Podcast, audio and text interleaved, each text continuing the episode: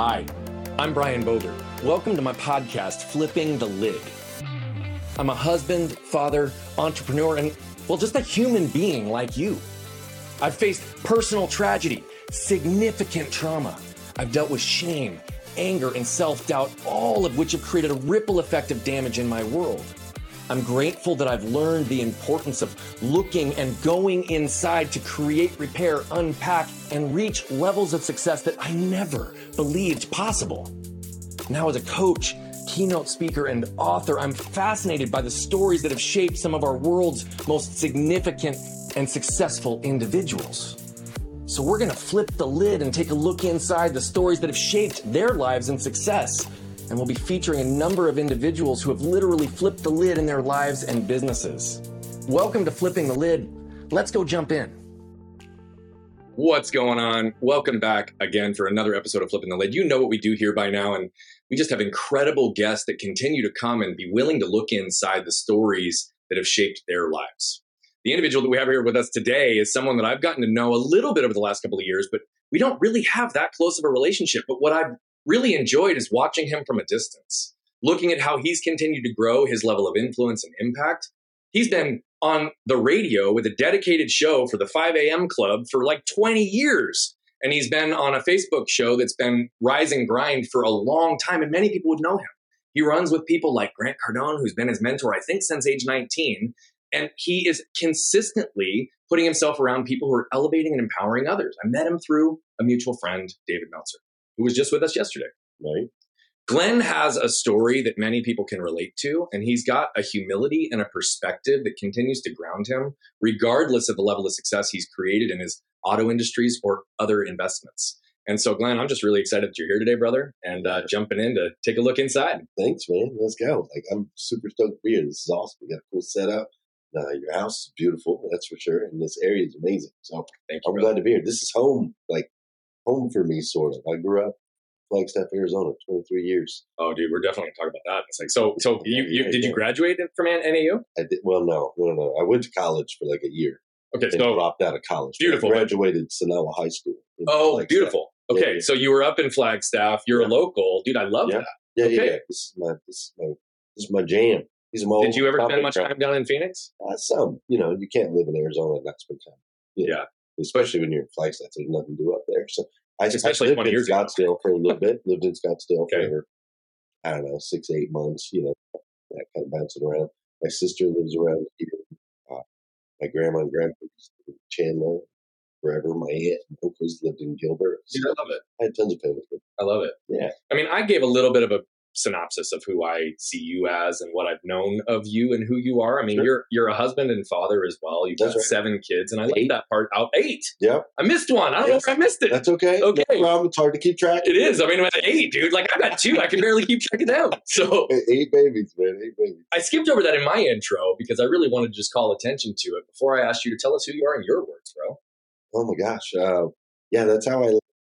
you know, Anytime I introduce myself, it's always husband to one, father to eight, right? Because that's that's the priority for me. Um, and also, uh, uh, I love Jesus. I love God, um, and I've got a couple, you know, businesses and some media stuff that that I do. You have some fun. like that's the stuff that I do. It's not necessarily who I am, uh, but I am definitely a guy that believes in living life at eight hundred percent, and uh, I've been blessed to have the opportunity to do some pretty cool stuff. what is living life at 800%? So I feel like maybe at some point I didn't live back then, so I can't say for sure, but I think maybe at some point in the early 1900s to the 1950s, like going 100% all in totally made sense, right? Like you went to work, you did your job, you got your, you stayed there for 40 years, you got your retirement, like, you know, you got the house the way. I think maybe it made sense back then. Uh, but now I see people give 100% and they come out the backside broke, busted, weary, sick. Uh, I don't think living life at 100% is enough anymore. I think you've really got to go if you want to break out of middle class, if you want to break out of average, if you want to break out of normal. Feel like you gotta, you gotta, you gotta give eight hundred percent. And I think we're called to that. Let's go deeper on that. I mean, what does 800% mean? What's the gap between 100 and 800? And what does that look like in today's current world? Yeah. The easiest way to be to define it would be you can have it all in every area of life, right? I believe there's seven pillars of life faith, fitness, finances, your friends, your family, your career, and ultimately how you feel about yourself. Yeah. You can rock it at, at a 10 in every single one of them, right? We've been told you got to sacrifice family for the career. I think that's BS. We've been told that uh, you can't have your cake and eat it too. What the hell's the point of having the cake if I can't eat it, right? Mm-hmm. So, fitness, faith, all of those things to me, living life at 800% is when you're jamming on all seven of those pillars. Thank you for the clarification on that because I, I think I, I get I get some resistance to hustle culture. Sure. And this idea of just do more, do more, do more, do more, grind more, grind more, grind more, right? Yeah. And all of what that actually means in life. Because by the way, I played that game for a long time and it worked really well for me yeah. until I lost who I was as a result. Right. Totally and so, you know, my old equation used to be stress equals growth. Now it's stress plus rest equals growth. And it's about intentional, integrated alignment in my life so that I can allow it to ebb and flow and focus on everything I need to, want to, and desire to, because I allow and surrender life to flow for me. That doesn't mean I don't have intentional aligned action. Right. It doesn't mean I don't work my ass off. But the variables look different. The equation looks different. And what you're really saying in 800% is 100% in the old definition and, and math and how we used to look at it is measured externally around I give 100% effort in this one place to provide for myself, but it means inherent sacrifice.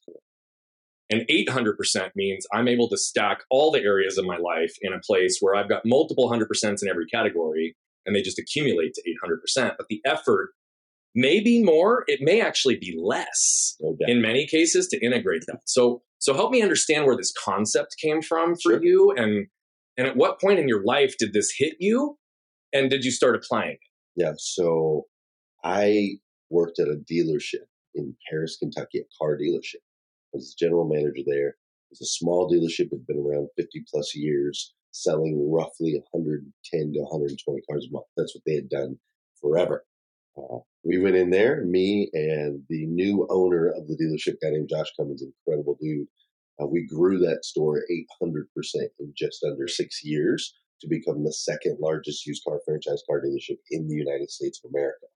This was in a town with a population of 9,600 people. So it was fascinating. And when I left there, I really started to look at what did we really do? Mm. You know, like how did we grow that much that fast when it was stagnant for 50 something years and now just like what did we really do? And what I found was we cultivated and grew our people, not just in the dealership, but outside of the dealership. We were teaching young men to be better husbands, better fathers. We were teaching financial literacy. We were teaching self development, right? We were teaching all of these things, hitting on those seven areas. We teaching faith. We were teaching fitness. I would work two days uh, I would go to the uh, play basketball with these guys yeah. two days a week, right? So we were teaching all of these areas, and ultimately, as they became better humans, the dealership blew up. I mean, it just absolutely exploded all the way along the way. So I realized later, like, oh, this isn't just we grew 800%. This is a lifestyle. Like, this is a for real deal lifestyle. And so since then, we've just been, you know, I've personally been trying to really extract how can we teach this? How can we elevate this? How do we uh, promote this 800% lifestyle? You talked about the grind, grind, grind, grind, grind thing. Bro, been there, done that. You know, it doesn't end up well, is what I've noticed. When we take our time and invest, right? This is the biggest thing I learned in my uh, journey, especially through automotive. Instead of spending time, we need to invest Mm-hmm. Big difference, right? Now, talk to most people and you'll say, hey, um, they'll say, hey, I invested in the stock market. I invested in this business. I invest in my health, right? They'll say, they'll say that. And then you talk to them about their family and they'll say, I spend time with my kids. Spend time with my wife. I spent time on vacation. Like, whoa, whoa, whoa, whoa, hold on. Spend is a negative, right? If I spend five bucks, I got five bucks less invest, we always expect an ROI. We expect a return. So I don't grind, grind, grind, grind, grind anymore. I invest every minute with an expectation of a return on that investment. So like my eight kids, you know, Willow, my daughter Willow, if I invest five minutes of un like if she can have my attention for five minutes, dude, I get a massive return on investment. She's like, cool. Dad sees me, he hears me, he feels, thinks I'm significant, and she's gone. She doesn't want to spend more than five minutes with me anyway because she's all over. My son needs a different level of investment. I got to go throw balls with him. Uh, I coach his basketball team. We, you know, we do stuff together because I notice if I don't spend if I don't invest a lot of time with nice him, catch. yeah, I was going to call you out on that. Yeah. Like, if I don't invest a lot of time with him, then ultimately uh, I, I, don't get the return. So I look at everything in my life now. I'm like, okay, I can invest a few hours in the business over here as long as I'm getting a return. You know, I only have to be live in front of people three hours, three hours a week now, and I've got a business that does, you know, multiple millions and millions of dollars of revenue uh, off three hours a week invested in intentional time. Yeah, and I, am I'm, I'm happy that you were able to extrapolate all that the way that you did because again, I think people hear 800. percent They're like, wait a minute, I'm already giving as much as I can. How the hell am I supposed to give more? Sure. But really, I think in a lot of ways, you're saying give less. Just have it be very targeted and intentional, and then stack on top of it, so that you're not sacrificing any area of your life. You know, you really talked about some really incredible things in that last answer. And I, I, think that the highlight and focus on people is something that's like obvious, yet so many people don't pay attention to it. And I like the way you separate spend and invest. You know, I, I've said this for a long time. Experts in habit formation actually even call it an upfront energy tax, mm. right? Which implies that to become something different, to do something new, that it's going to cost you. Uh, tax has an even greater implication on it than spend does. Sure. But that's what the experts in habit formation say. And I often have flipped that through the lines of saying, no, no, no, no. No, it's not a cost. It's not an expense. It's the greatest investment you can ever make is to invest in you, and it will pay the greatest dividends in every area of your life. No doubt. Clearly, that's something that you understand, that you invest in in yourself. But that was a model that you started to create early in the success and growth of this card. Correct. Now, the thing I want to call attention to, just because percentages can sound really massive depending on what the baseline starts at, right? So when we talk about percentages of growth, I love that. Give me a little bit of perspective from a revenue perspective. Where did it start when you came in and what did that 800% growth like actually turn into? Yeah, so the dealership was selling 110 cars a month. We grew to where we were averaging 850 cars a month. Got it. Uh, with our best month being 1,047 cars in 27 business days, closed on Sundays in March of 2018.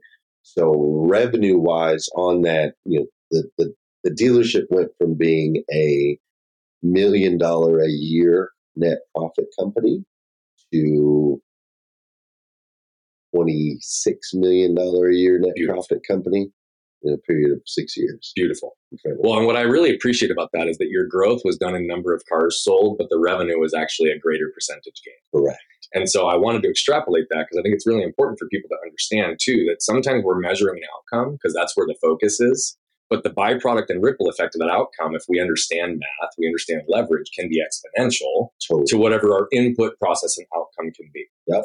And your ability to understand the investment in people driving the largest area for growth, starting with making them better human beings, right. wasn't happening when you were doing this. And frankly, it's not happening a lot even in today's world. And so give some perspective as to where that insight and perspective came from. Because you were pretty young when you started that, right? Well, I mean, I was 30. Uh, I guess that's 30's 30's still young. Ish. Yeah. Ish. I got you. I mean, you're not 20. Yeah. Yeah. Um, I have what I call two seasons in the auto industry. So I had a season where I spent eight years in a dealership. I went from salesperson to general sales yeah. manager. The dealership never grew. Mm. That dealership fit the stereotype that you would see on a TV or a movie. Like that's how we operated. Working 70 hour weeks, bell to bell, drugs, sex, debauchery, uh, all the things lie, cheat, steal, bang people over the head, put people in the trunk of cars, like crazy stuff, man. Everything you would see. That was my experience in automotive for eight years. I also lost custody of my oldest daughter. I lost my relationship. Uh, I had warrants out for my arrest. Was unhealthy as could possibly be. My life outside of that dealership was a freaking train wreck, bro.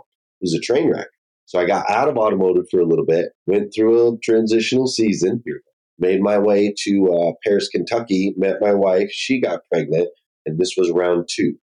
So now it was like, all right, I, I'm not going to screw up again like I did last time. This look what that got me, you know, loss of custody of my child, homeless, jail, yeah. like all those things. I'm like, but the only thing I know how to do is sell cars. Like that's how I know to to provide for my, you know, for this kid. And so I sat down and I said, what is everything I hate about the car business? Wrote all that down. I said, what is everything a customer hates about the car business? Wrote all that down. And then I said, okay, if we just do the opposite of everything on this list, I can go back into the car business. Mm. I said, instead of the business making an impact on me, I'm going to make an impact on the business. And so I went in as a salesperson, went through all the promotions up to general manager, just like I did at the other store. But this time the store grew with me mm. and grew 800% because we were literally just doing everything opposite on that paper. And on that paper, it was like treat people like shit, you know, yell at people in morning meetings, kick their teeth in, always negative. That's what was on the paper. So we're like, let's be positive. Let's encourage people. Let's grow people. Let's develop people. Let's educate people. Yep. And uh, the results were dramatic. Taking back to that first eight years. Yeah. Losing the custody of your son.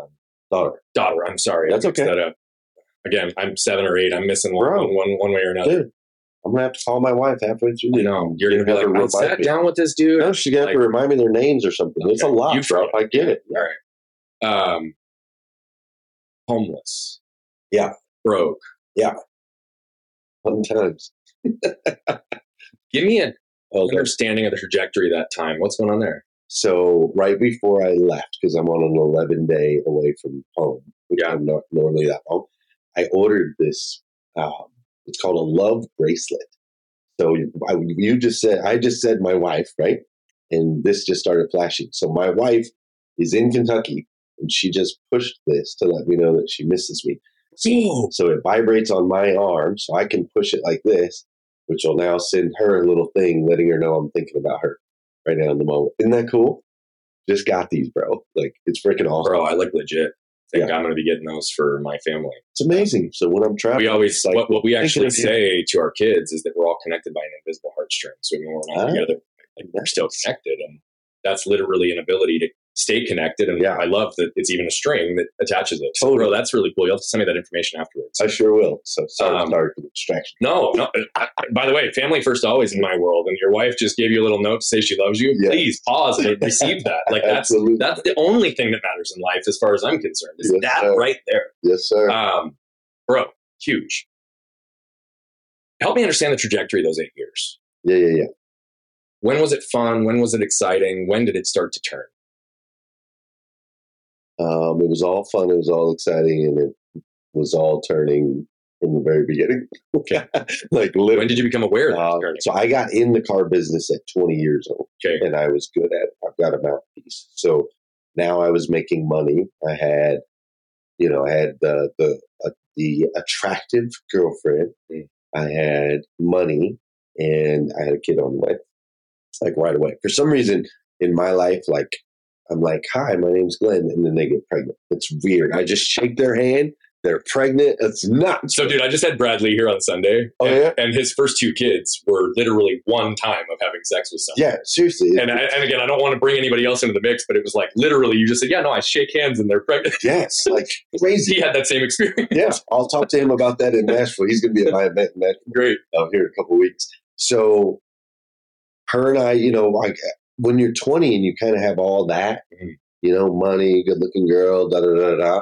Like my ego was freaking through the roof, was through the roof, and uh, kept getting promoted in the dealership. Was always top salesperson, you know, all of those things. And so when my girlfriend and I split up, that's when it really like now all all bets were off. You know, I had the money, I had the looks, I had the job, I had and I had freedom to go mm. do whatever the heck I wanted. And back then, I was very Darwinistic in my uh, belief systems, right? I didn't believe in God at all. Um, and I firmly believed, like, if I got over on you, like that was your fault because you were the weaker mm. person in the, in the in the chain. I was just stronger than you. So there was no real morals, there was no values, there was none none of that. It was me versus you. Yeah. And I won often in, in this game of me versus you. Uh, but ultimately, that only lasts so long. It starts to stack up, right?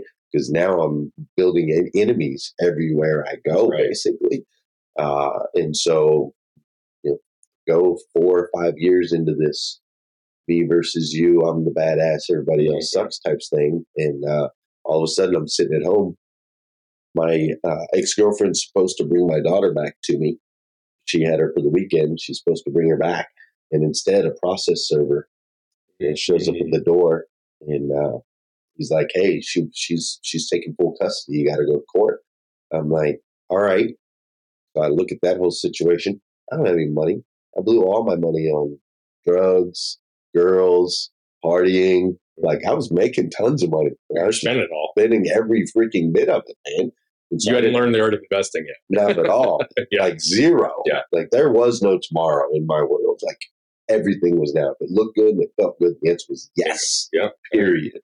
Um, and so yeah, so so process server hit me.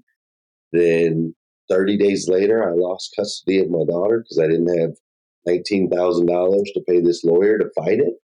And I blamed everyone and everything for the situation. Packed up my Ford Mustang that I had at the time, a white Ford Mustang, whatever fit in the Mustang got to go with me, and uh, I freaking bolted. Man. Left, left, left the city. Was going to go be a professional poker player in Vegas. That's how smart I was. I'm like, yeah, I'm going to go play professional poker in Vegas. That's the solution. You know, well, it looks good and it felt good. It looked good and it felt good for about two weeks.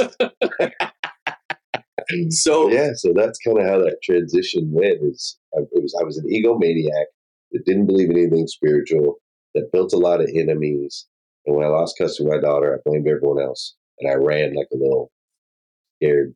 And what were you feeling in that time? Uh, hate. Uh, Towards everyone. Okay. Yeah. It was everyone else's fault. It wasn't my fault, dude.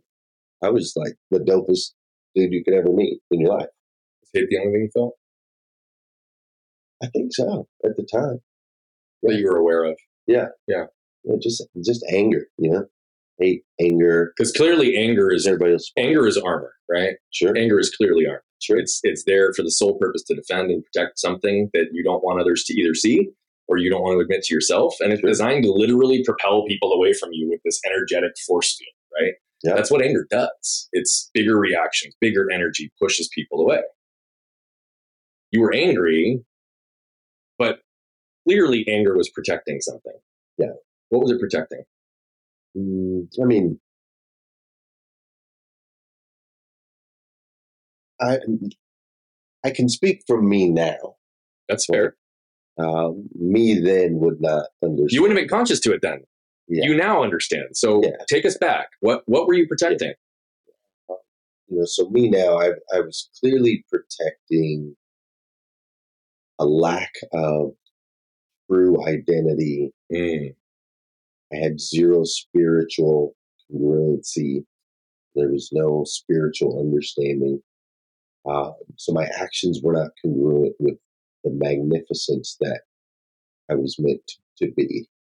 And looking back, yeah, that guy ran because he knew, well, he didn't know but he wasn't living to his fullest potential. He was living a very surface, dry, empty existence that just looked good on paper, you know? When did you realize that?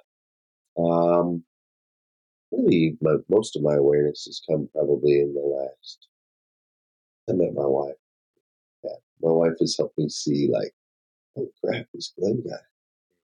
He's actually uh, meant for some pretty cool stuff. Tell me about your wife. Everything in me. Tell me about your wife. She sounds like a really special woman, and clearly, I mean, for you to give her the credit that you just did says a lot about you, but it says even more about her.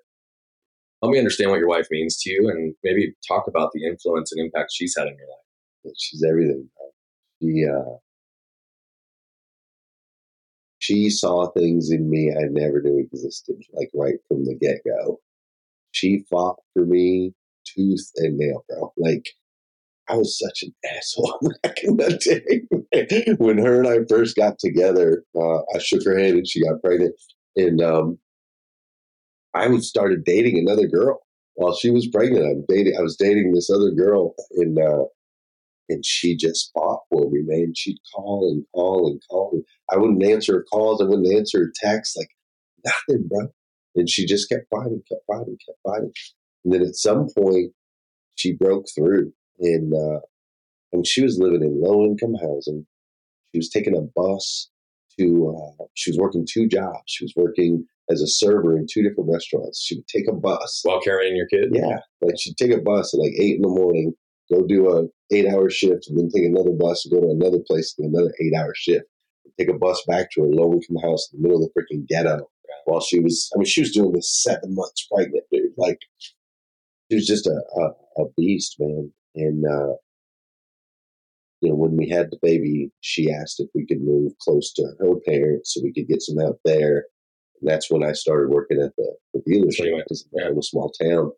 Uh, but she's just, she never complains, doesn't, there's zero envy. Like God gave me this person. My wife homeschools all my kids.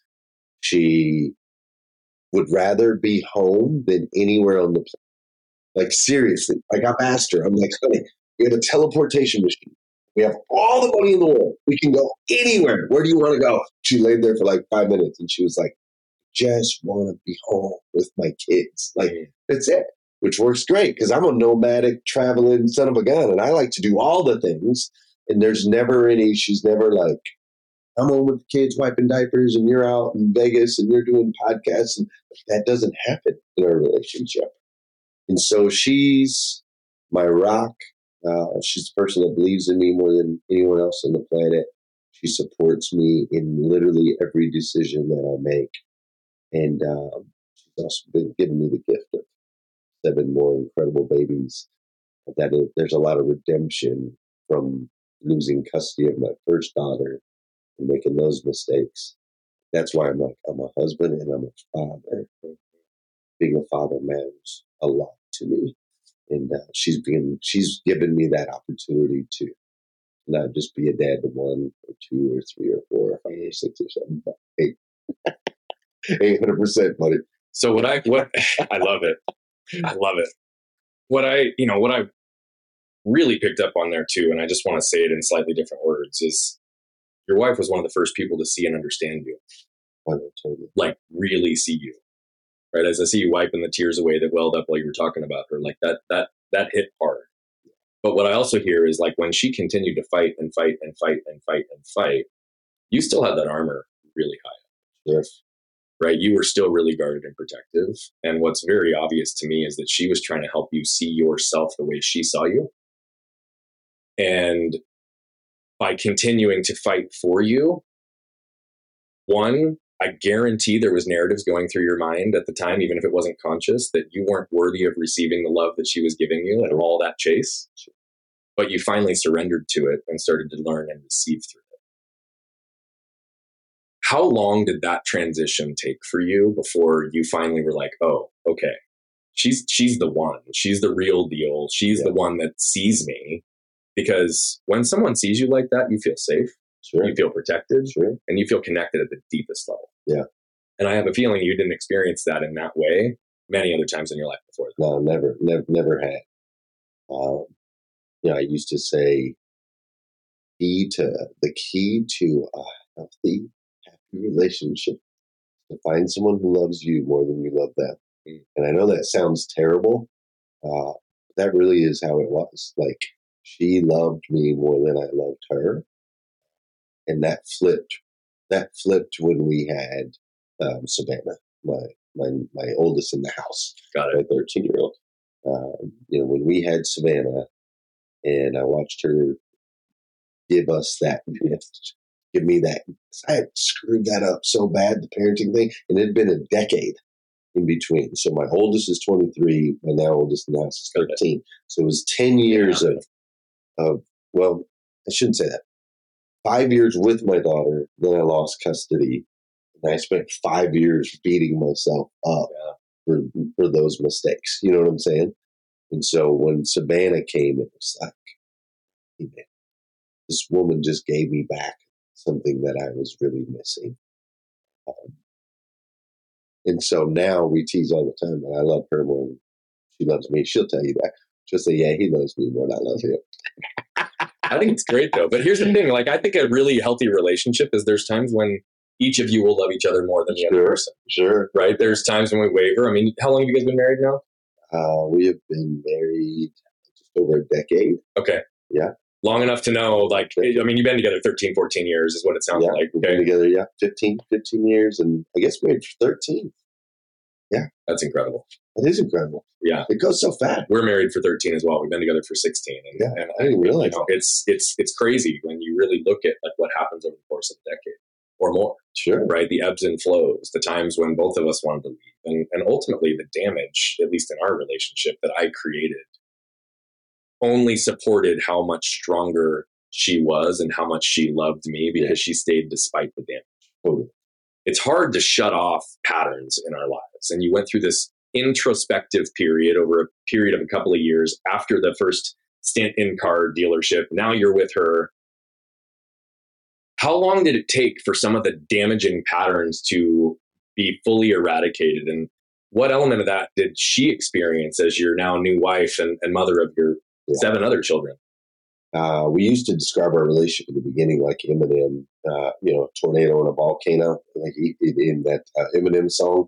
That's how we were in the beginning. Yeah. So we were both very. Uh, you know, my wife was a bartender at a bar when I met her. There was still lots of drinking and partying. And it was just very tumultuous. Uh, my wife got in a car accident, uh, drinking and driving. She got in a car accident and broke her back. Mm.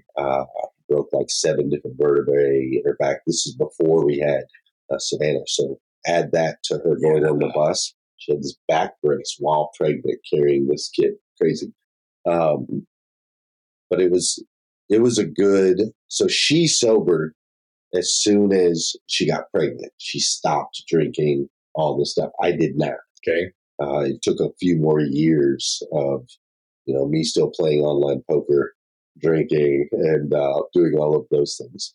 So I would say once once Savannah hit, actually once I started taking my job like more seriously, because first I went in as a sales guy, then I got promoted to sales manager, then it was GSM. Now like I'm the GM. I'm like, holy crap, I really have an opportunity to do something with my life in this industry.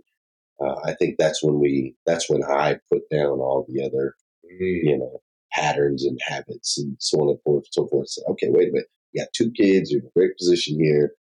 Let's go. Let's see. Let's see how far we can go. I love that. I love that. I mean, you have to make a conscious shift at some point if you want to continue to elevate to the places that you want to go. Oh. Clearly, you've done that at a really high level in multiple different ways. So I know that for my wife and I, um, sometimes distance and travel can cause some challenges, right? With where and how we're investing time with each other and with our kids and the transitions in and out of the house, right? Like my wife, um, when she's with the kids, right, will run things a certain way and I will come and integrate. And it's like I mess up the whole flow and the whole system. She's homeschooling seven kids, you're traveling, you're very engaged and invested when you're there. Sure. How does that transitionary period look for you? And how do you balance that and integrate that with your life, with your business, and the other elements of what you're focused on? In your own self improvement. It's it's it's a lot, right? So when sometimes people hear 800%, again, I wanted them to understand the less is more, but still, where does that breaking point hit, and how have you successfully integrated? Interestingly enough, and I know this is going to sound terrible. People are going to be like, "No way," but it's it's not challenging at all. Great, like at all. Uh, I believe that somehow, miraculously, through time, through some trials, we have found flow. Beautiful. And it is it's it's just flow, man. Good. I go where I go. Uh, there's never, she never questions. You know, we never, there's no discussion there. Uh, when I'm home, we're in flow. We're, we're, we're uh, playing dance music. And, you know, so, you know, like, I haven't fought or argued with my wife in I don't know how long. We have a, a very clear understanding that we disagree on a lot of things, like a lot of things. Like Grant Cardone is like my like favorite human on the planet. Yeah. She hates it, right? Like we disagree on a lot of things, but we understand that Dwayne has final say when it comes to the business. Leslie has final say when it comes to the house. Mhm. So we don't have to agree. She's like, I think we should get a couch. I'm like, I think that couch is great. She's like, I'm, I'm glad you feel that way. We're, getting- going this. We're getting discounts. Yes, ma'am. right? Yeah. And we just have an understanding. And, and you know, we, uh, we, I guess we, we just fought so much maybe in the early days that, that, that it's just, it's just, it's awesome, Brian. Like, uh, I never thought that life could be, heck of a better word, easy. But it is when you're intentional, you know what you're doing, you know where the moves are coming from. Like this business, right? I started this business uh, four years ago, I guess. And they say entrepreneurship, it's these ups and downs and roller. It's not ups and downs and roller coasters for me. It's it's been up, then up, and then up. Now there's challenges in the business as I'm like, oh, I don't know how to do that, so I have to learn that, or I need to hire this person, or the accounting firm that we hired screwed up the taxes. Like, don't get me wrong, there's there's stuff. You know what I mean? There's stuff. Um, but it's just this upward trajectory that sometimes I look at it and I'm like, hell? I was told this was supposed to be, you know, rocky and Yeah. that everybody has to fight and there's argues and that there's going to be all these moments and maybe they're coming somewhere down the road. Maybe they are. But that literally is not, it's not my wife and I's existence since we stepped into this world that we're in now with a full respect and understanding and trust for one another. Uh, it's it's it's amazing. But that's the key. There was resistance. Sure, There was refining. sure. and you guys had to move into a place with full trust and understanding because until you can surrender that last bit of armor in the most intimate relationship you have the flow can't exist And so what i deeply appreciate about everything you said there is like challenges don't have to exist in our lives other than how we choose to react or respond to the external stimulus that happens in our lives. Right. right? And so it takes a lot of awareness and work but also perspective on failures and places we've been hurt and burned in the past so that we start to actually learn a little bit right Sure. I mean, that's what I, that's what we believe and teach the most is that people have to identify and take out the trash from their past so that they can move in their life. Right. Because inevitably, every single time, the singular thing keeping people stuck is what's in here. Hmm. You went to a place where you lost some of the most meaningful things to you. Yeah. And you had to have honest conversations with yourself, right? And be able to be reflective and actually flip open that lid and look inside to see what's risen to the top. Sure. I was operating with anger and hate. I was pushing everybody away. I was operating as a victim, but I also know that my path to success in growing only me didn't produce outcomes for we and those around us. Right. And so you clearly shifted into a really significant focus around helping people. I know you do a lot of speaking, Sure. you do a ton of podcasts, and you've had a lot of shows that you've kind of run for a long time. And so, you know, you talk about like I've always had this mouthpiece, right? Oh, yeah, you can talk and you can flow and you can engage in most situations. When did you get the bug to start to interview and to create content that others could learn from? Uh, Colin Kaepernick took a knee at the uh, in a football game, and the world went bonkers. Yeah. I mean, it was crazy, bro. And so I'm flipping through social media. I'm at the I'm at the dealership. Life's good, you know. Um, life's good, uh, great. Life's good. Uh, but I'm at I'm at the dealership. Flip through social media. Colin Kaepernick takes a knee. The world goes freaking ape shit. And uh, I'm sitting there, dude, and it is bothering the heck out of me. Like everybody fighting, all the division, all the whatever. It's really driving me nuts. And at some point, I had read somewhere, I don't know, or maybe uh, God just told me, I don't know. But at some point, I remember thinking, if it bothers you so much that means you're supposed to do something about it. So I'm like, well, what the heck can I do about the world being so nasty and people being so nasty to, to each other? Like, what can what can I really do about that? Little old me, right? And through that thought process, I thought, well, you know what? I can't do anything about that. I really can't. But I can create a little tiny safe space over here where that doesn't exist. And maybe that's a safe space for me. I don't know. Maybe it's a safe space for other people. I don't know. But I have to itch this itch because it's driving me nuts. Right. And so I just decided, I'm like, you know what?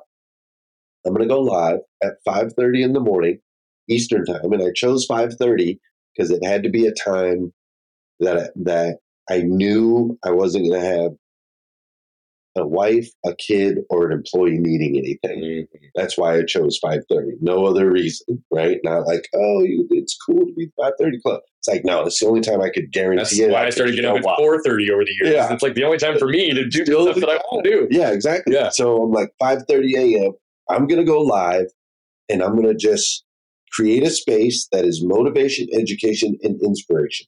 Zero politics, zero news, zero division. I don't care whether you believe in God or don't believe in God. I don't care whether you're white, brown, green, purple, old, uh, young, ugly, fat, hot, skinny. Don't care. In this space, there will be none of yeah. that nonsense. And that's my little bubble that I created. And uh, and so I went live, man. January 11th, 2018 was the first time I went live. I remember waking up at about 5:27 a.m., going live at 5:30. The lights were so bright, my I was like, "Oh, what am I doing?" There's about three people on the live or something, and and I think I went for seven minutes just talking about nonsense. And uh, fast forward now, we've done 1,143 episodes as of this morning.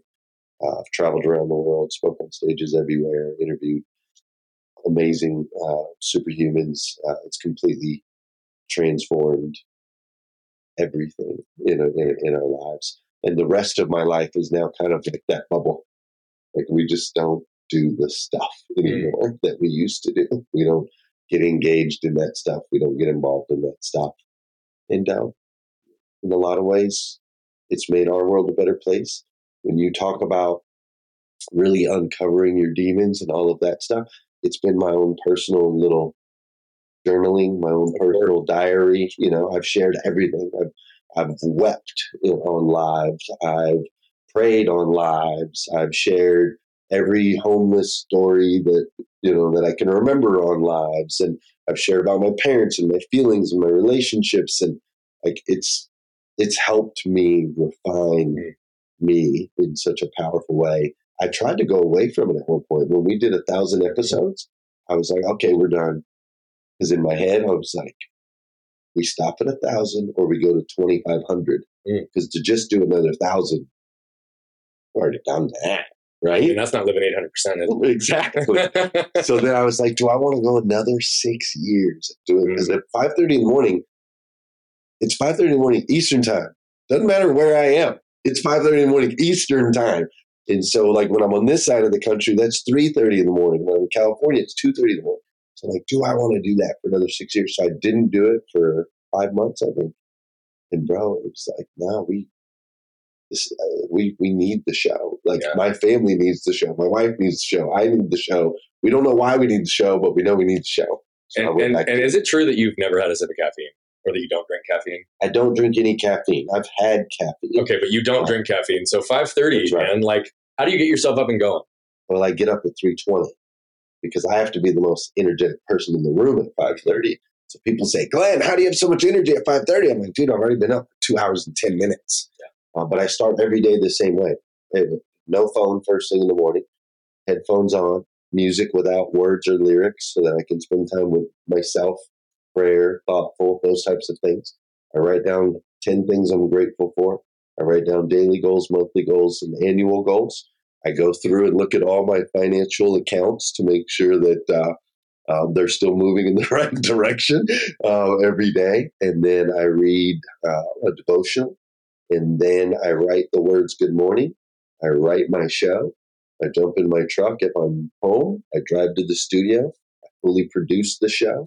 And going to go live at 5:30 a.m. I, uh, I really appreciate the nature of your show to be so objective, non-judgmental, and really inclusive. I Thank you. I think one of my pet peeves, honestly, that exists in the space that you and I both run in is that there is a lot of divisive, intentional, divisive messaging, Sure. content, things that that drive people in a certain place for a particular reason. But I also think that often when we're divisive, it puts us into camps that we also then have to carry armor because we're protecting against the other Right. right? It's not the inclusivity. It's not like understanding the unique but universal human experience that we all exist in. Sure. And what I also really want to acknowledge, and I love that you've taken it to all of the deep, dark places through your show. You know, I say often that I think that vulnerability and authenticity are the glue that binds human connection, but true strength actually hides behind vulnerability. On our mission to alleviate suffering, right? Literally, the Latin root to the word suffer is to carry. So it's the things that people are carrying from their past that they've buried, that they've shoved down, that they've not paid attention to. But in my belief, suffering exists in four places things that are left unsaid, things we lack permission to feel or say, things we lack the words to articulate or understand, or the things that are left undone. And by you being so willing to share your own story, not only are you actually giving yourself the healing modality of putting it into the universe to diffuse the energy that's connected to it internally, but you are actually giving people permission to feel and say things because of the perspective and experience you've been through. And you're often articulating things that they might not have had the words to articulate or understand. And so, what I'd like to know is through the course of these thousand plus episodes, I forgot the number that you said already, but a Yeah. thousand, 1300, 11, 1143, right? Yeah. Um, as of this morning, what has been the greatest impact that you've seen in your life as a result of you going into this venture? Yeah. So there was this lady um, that I was talking to one time. I was trying to get her to go live, and she said, said Glenn, when I go live, it reminds me of when I put on my makeup. I said, look at this position. This is the position of a live. She said, this is the same position I hold with my compact. When I've got to put on my makeup, I hold my compact up just like this at right the right angle. And she goes, the reason I don't want to go live is because it makes me see myself. Mm, When I started going live in the beginning, my words and actions were not aligned. so beautiful. The advice that I gave people was not advice I was taking myself. In some cases, some areas, yes, some areas, no. Every time I went live, I had to look at the words coming out of my mouth. Yes. In time, I had no choice but to. I, it, it, for me, I felt like I had no choice but to align those things. Going live every single day, it's created discipline in me and helped me really unlock what I believe is you know, a magnificence that God has given us. Uh, not in an ego egomaniac way, but it's like it's cool to be able to look in the mirror and and see self and know that you're walking in that. You know, uh, so that's the biggest thing that it's done for me is it helped me align words and actions so that Could be the best me I can be. I, you know, I often say that's one of the things I love about coaching, speaking, podcast content is it's impossible to not have a mirror Right. constantly reflected because every word that comes out of my mouth to anyone else about anything immediately is testing congruency and alignment within myself. That's right. And I genuinely believe that the greatest resistance that exists for anybody in any situation, yes, it comes from the trash from their past, but it typically is because of a misalignment in either an intellectual and emotional narrative or a lack of congruency in something in their life. Right. And one of those two things, both of which can be solved internally, can remove the resistance to help people to move. And so I think it's really beautiful the way you talk about that. I'm curious, it's been a great reflection. It's been a great opportunity for you to see you. Are there any parts of you that you're still afraid to look at? No, I don't. I don't think there's anything that I'm afraid to look at. I've I've found the value in uncovering and unearthing, you know, all of the things. I would say it's it, the only fear I have now is I still have a, a I still have a fear of not quite living up to what was possible, right? Like Ed Mylett kind of talks about mm-hmm. this all the time. Like when you meet, you know, when you when you go to heaven and you're standing there and you meet the person you were supposed to be, the goal is to be able to recognize that. So I still have that in me a little bit, where it's like, okay, we're doing great. There's more there. Let's not leave any on the table. I don't want to leave any on the table. So, what resistance still exists in your world? And, and when you don't want to leave anything on the table, what does that mean for you? I mean, if you know there's more, yeah, what where's what's being driven behind that? What does that look like for you? I don't know, man. It's um, it's interesting. My dad. So my dad, when my dad passed away at his funeral, there was like 500 people showed up. How long ago was this? Uh, 15 years ago ish. 500 people at his funeral. Yeah. Okay. There's like 500 people at his funeral. And um, they all, my dad had this infectious smile, right? And, and everyone loved my dad. But no one knew behind the scenes of my dad. And uh, my dad was, in the early years, an evil man. Now, as he got older, it got better. Uh, but I hated him early years, hated him. He was brutal to me and my sister and to my mother in a lot of ways. Um, and 500 people showed up, right, at his funeral, not knowing some of these behind the scenes types things. And so when I think about my funeral, I think, A, I want at least 501 people to show up because I'm competitive. but I want my hope is that my kids are standing in a line and these people go by and they say, Man, your dad, he really made an impact. Like by being authentic and real and raw, he showed me that I could be too. You know, like I want I just envision my kids standing there and these people going by and each one of them telling my kids the impact that me, the way that I lived my life in congruency made an impact in theirs. And so I guess that drives me a little bit to be like, you know, some people are going to be busy that day. So we got to, we got to impact a lot of people to make sure that happens. And I got a lot of kids. But once we start multiplying the numbers, you know, yeah. I'm like, dang.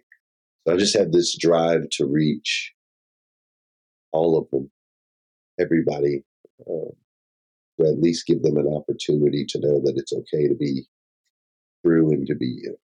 you know, Can I reflect something back to you, my friend? Sure. What's really interesting to hear you unpack that component of it, and I'm sure you're aware of some of this already, but the interesting thing is, is like your dad did not live in congruence and he was not authentic externally. Now, there wasn't a medium or a venue in that time of life for that to happen because, again, the internet and all social media wasn't there. And so people could hide. Sure. So, in some ways, right, you could call it he, he pulled the, the veil over everyone's eyes, but in other ways, it might not have even been inherently manipulative. It could have been truly caused by the damage that he experienced in his upbringing and where he came from, which I think you already understand. What I find really fascinating is like so many who have reached levels of high performance, I think in your early years, you were seeking love and connection through validation and performance because of what you lacked in the connection with him. True. And what's fascinating is, is in your investment with your family and your kids, which is the only thing that's like very, very clear and centered and totally in alignment and congruent in everything that you're doing right now. You seem to care more about other people's opinion and impact than the impact on your kids directly. And I don't know that that's true. And I'm not trying to highlight that there's something there, but it's interesting because it's almost as if you're still trying to get the validation of you are more congruent, authentic, and real than your dad ever was. And like that's the piece that you're still battling. Well, here's the thing. So, you know, as we talk about fear, I don't have a fear of my kids knowing they are loved because you do that every day. I do it every day. Yeah. I, I don't have a fear of the impact that I'm going to Yeah. make on them. Yeah, I know that. And I, I know that. Um, but yeah, there is. That's why I'm calling that attention to it. yeah, there is a fear outside of that that there will be others that I don't reach, and But is that your job, Glenn? yeah, I think it is. I don't know why. Yeah. Um, I, I, I think it's something that you're choosing to make a responsibility for. maybe. And I understand that because, you know, I'm on a mission to impact over a billion lives. Like, Yeah. I'm not sitting here saying, like, Yeah, I get. right? Like I I understand the impact, but what I'm trying to ground for you is if no one showed up and your kids were centered in who they were, knew that they were loved, could advocate for themselves, does anything else actually matter to you? You know, I, I think it does. Okay. Um, I believe that we, so there's two things I believe. Yeah. One, I believe that we're called to make a tri generational impact, Yes. right? We need to make an impact here, next generation, and next generation. I can do that really through my kids, I think. Um, and I think it will. But I also feel like Eric Thomas said this to me once. I say he said it to me. He was on stage at my event, um, and he said this to me. but there was a thousand other people in the room too. Um, but he said, "You think you're doing something because you're taking care of your family. We're called to take care of a hundred families. That's when you're doing something." like taking care of your family that's what you're supposed like you have to do that that's like survival level uh, but god has called us to reach out and and impact at least introduce him to others through our stories Mhm. and so if no one shows up at the funeral and my kids are awesome i would consider that a failure on my part Mm. in what i'm call- I, I believe that god has called me um, to go out and and and show that j- the journey can look different for everyone, but we all still have the same value in His eyes. Uh, but a lot of people don't know that. I appreciate where you took that because I think that we have a collective family and a collective connection through the universe, through God, whatever definition people have for themselves. Sure. But I genuinely think that unconditional love for self can permeate to unconditional love for everyone. And you're my brother, Wyatt's my brother, right? Like sisters, mothers, fathers, like we are all in the same human race family. We all exist. We all have different limitations. We all have different ways that we move through the world. But I think that when we can expand love and impact beyond just ourselves, it does become more powerful. Um, you're doing a whole lot in your training, your focus around helping make sure that other people, whether they're in car sales, dealerships, or what have you, can have the same opportunities that you've been creating for yourself Sure. to break generational patterns and create generational wealth beyond just finances in their lives by focusing on creating better people. Can you talk a little bit about the work that you're doing in, I think it's 800 Club, right? Is Yeah. it, is that's what it's called? Yeah, eight hundred percent. in, in the 800% club and um, really like maybe what some people could expect to understand if they were to reach out to you and venture how are they going to be able to move through your world and what's that going to look like for them That's a great question. We're still trying to figure that out. I, I love the, I love the answer We're still trying to figure that out. We've got the automotive side pretty much figured out. Beautiful, right? Like that's that's my jam. So I work with owners and general managers car dealerships to help them scale their volume, their profitability, employee retention, the overall culture of the dealership, step by step. Right? We do the perfect meeting. We have the lead acronym. We've got all the systems processes over on the automotive side. Get it done. Got it. Um, if you're not an automotive, we haven't figured all that out yet, right? We have a show and we have content, and I know that every single day I get messages from people that say, um, you know, that they are inspired, they're motivated, they appreciate this. Um, I've had, you know, there's people whose lives have been saved, who've raised a million dollars, like all of these things. But like literally, the title of the show has been like Rise and Grind, GM3X, Uh, like it's gone through these iterations as well because we're trying to figure out how to how we pull these things together in a way because what we do is the same for everyone. Um, how we get there is most likely the same for everyone, uh, but it's easy for us to define it in the automotive space, and it's not so easy to define it outside of that. So that's kind of what we're working on right now. You know, I flew with um, Grant Cardone from Miami to LA uh, uh, last year after GrowthCon, and uh, I said, Grant, what do you see on the outside that that I need? I need your perspective on what we've got going on. And he said, he said, what I see is that you're stuck in automotive where you have about 17,000 people that can do business with you as far as owners, general managers. He goes, but everything you teach would apply to 34 million small businesses. He goes, so what I see is that you need to quit focusing on auto and spread it to, to everyone. Well, I value Grant's opinion, but I also, um, I also am not ready for that. Like, if that makes sense. It makes sense, but explain ready it. for that. I only know how to do things a certain intensity. Um, to reach 34 million people is a big undertaking. It's a big team, a big task, right? If you actually look at Grant's path, he started in automotive. Mm-hmm. Then once he dominated automotive, he took the revenue and the influence he had in automotive and went out to the small business. Then after he went small business, he went into Cardone Capital, which is the real estate side, and that's really what took him from being a millionaire into a, into a billionaire. We don't, we're not the number one name in automotive yet. Uh, and so, and I've got a team of 12 people and we have resources, but we don't have endless resources. And so in my mind, I'm saying, okay, let's continue to, to expand here in this space. We'll keep doing this other media stuff so it's there.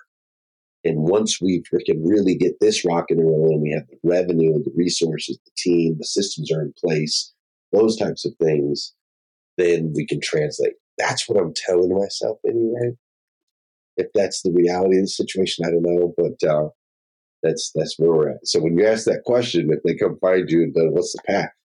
Yeah, yeah but the, we're still trying to. Well, I figure that out. appreciate. I mean, again, I, I didn't expect anything other than an honest answer from you, and so I appreciate that you were just transparent and jumped right to it. It's like, well, shit, I don't know. Um, but I really don't, but know what door they come in, I guess. but again, I think that that is the story that you're telling yourself. And I guess my question on that piece is: Do you need to be number one to expand elsewhere? Um, you know, I don't know. What does that What does that threshold look like for you? You say when I have enough resources, enough. 700 dealers, um, 50 million in, So you have targets in revenue. Yeah. and why why those numbers to give you the ability to spread elsewhere? Um, the speed matters to me. Okay. Uh, I think it's important that we move fast. And so to reach 34 million people, you know, would require massive media campaigns. It would require uh, a tremendous staff. Plus, we have to make sure we serve everybody, you know, correctly. Like I'm not just going to go throw it out there. Uh, you know, I'm not interested. I know a lot of people are, are, you know, they're like, oh, I need a, I need to go viral on TikTok or whatever. Like, I'm not interested in going viral if you don't have a way to to build relationships with those two million people that saw your video, right? Yeah. Um, and so, like, we have our morning five people. That's that's how when someone comes into our network or into our area, I know morning routines changed my life and changed the lives of a lot of people. So I wrote a little ebook, you know, and we give people that. Um, and so that's kind of like a gateway in. And it's like, hey, here's me. And in the Morning Five ebook, it tells my story of homelessness and depression and when I tried to uh, take my own life. It like breaks that story down. And then it gives them some practical takeaways, five simple steps to an extraordinary life, right? No snooze, no phone, gratitude and goals. Uh, take care of yourself physically and then send out an encouraging message. So we have basic pieces, but I do feel like if we had a flood of people, I wouldn't be able to serve them at the level that at the level that I want to to be able to build a relationship with them. I don't just want people. I want relationship. Yeah. You know what. I mean? Um, so again, I know some of it's stories, some of it's stuff that I've worked through, but at the same time, going into the small business space, half ass is just not how I roll. Dude, I totally respect all of it. And I'm not being critical in any way of what it is. It's just I want to understand, man. It's always fascinating to hear how people make the decisions and when they decide they're going to spread further into different paths and how they're going to diversify and continue to grow. So it's fascinating to even hear. It's like, yeah, you say that your favorite person on the planet is telling you you need to do something different. You're still like, eh, no, I'm not ready. Right. And what I appreciate about that is that you're not taking the opinion of someone else to make yourself feel badly about your own feelings. You're seeking perspective to evaluate against your own perspective and decide what do I want to do with this now with new information and variables. That's right. Yeah. And and I think that that's what is really obvious is that your ability to take in variables, analyze what they mean for you, and then apply them moving forward to create differences in where you want to head. Yeah, man. Throw throw throw throw some of it out, keep some of it in. You know, uh, I learned that early. I had such an interesting journey to spiritual understanding because I started off studying Scientology for mm. six months. So I was an atheist, non-believer of any kind of spiritual existence. Then I go into Scientology. Scientology introduces me to the idea that we are spiritual beings, contrary to a lot of people's popular belief. They introduce me to the idea of that. Then it gets weird so I'm like, I'm out on the Scientology thing. And I go study like Buddhism and Catholicism and all these things. And ultimately, I found my path to spiritual understanding through the study of Jesus Christ. Um, and, and, and, you know, in his life and what he did for me. But what I've learned is like through all of that is that it's all still man made. Every piece of it yeah. is man made. And anything that's man made has pieces we can take away and pieces we can we can align with, right? Because it's where we all get. What do they say? Uh, opinions are like assholes. You know, everyone's got one. Everyone's got one. Everyone's got one. So everything's man made, and so it's funny, man. I sat down with my pastor at my church one time. He's like one of the greatest speakers I know. I'm like, "What's your freaking? What's your secret, man? How are you such a great, amazing speaker?" And he's like, "Bro, I freaking watch Dave Chappelle all the time." This is the pastor of my church. He goes, Dave Chappelle is a genius. You know, he starts at the end and then and then builds the story to the end. He goes, I do the same thing. And that hit me. I'm like, dude, we can take something from everyone. everyone. We don't necessarily have to align and agree and have the same beliefs. It's actually better if we don't. Yeah. Because then we can look at things from a different perspective. So, you know, I learned a lot from from Grant what to do, what not to do. And uh, I have other mentors, you know, as as well. But I think that's the key. It's like just go into it like just going to take what I want to take and yeah. leave the rest. Yeah, aside. I love it, man. Do you have any closing thoughts you want to leave anybody with today? No, man. I just love talking to you. Like you have amazing questions. Super fun. Oh, dude, thank you very much. So, thank you for being here today. And for those of you who tuned in, what you can see with Glenn is that, yeah, you can have loss, you can have destruction, you can live the fancy, glamorous life that you were chasing to seek validation, love, and connection through performance. But ultimately, it can also crumble on the other side. You can lose custody of your kids and go inward to become homeless and nearly take your life. But when you can start to recognize that you're the only one creating the resistance in your life and you can be seen by someone who feels who you are in your heart and helps you live into who you are in the way that they see you, which is your authentic self, just like Glenn's wife did, you can create a path that doesn't have limits any longer. You can create a path where you unlock and you can have a deeper understanding of yourself to realize that it doesn't have to be divisive in life. We can be inclusive and leverage the understandings of perspective and collective wisdom of everyone else while still being able to stand in our own truth and understanding the things that don't align or do align. It's about creating congruency in the words and actions that you take in this world. And the only way to get congruent is if you flip open your lid and scan your can.